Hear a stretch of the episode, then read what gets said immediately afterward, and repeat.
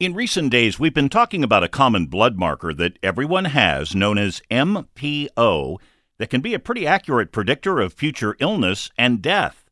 This comes from a recent study by Quest Diagnostics and the medical group MDVIP. Dr. Andrea Klemes, Chief Medical Officer at MDVIP, says it's easy to check your MPO levels. It is something that any physician can order. Uh, so easy, regular blood test in the same tube as other things they're drawing on you. So it's not any um, any complication or complexity. But what about the cost? Does insurance cover it? Some insurances will not pay for it.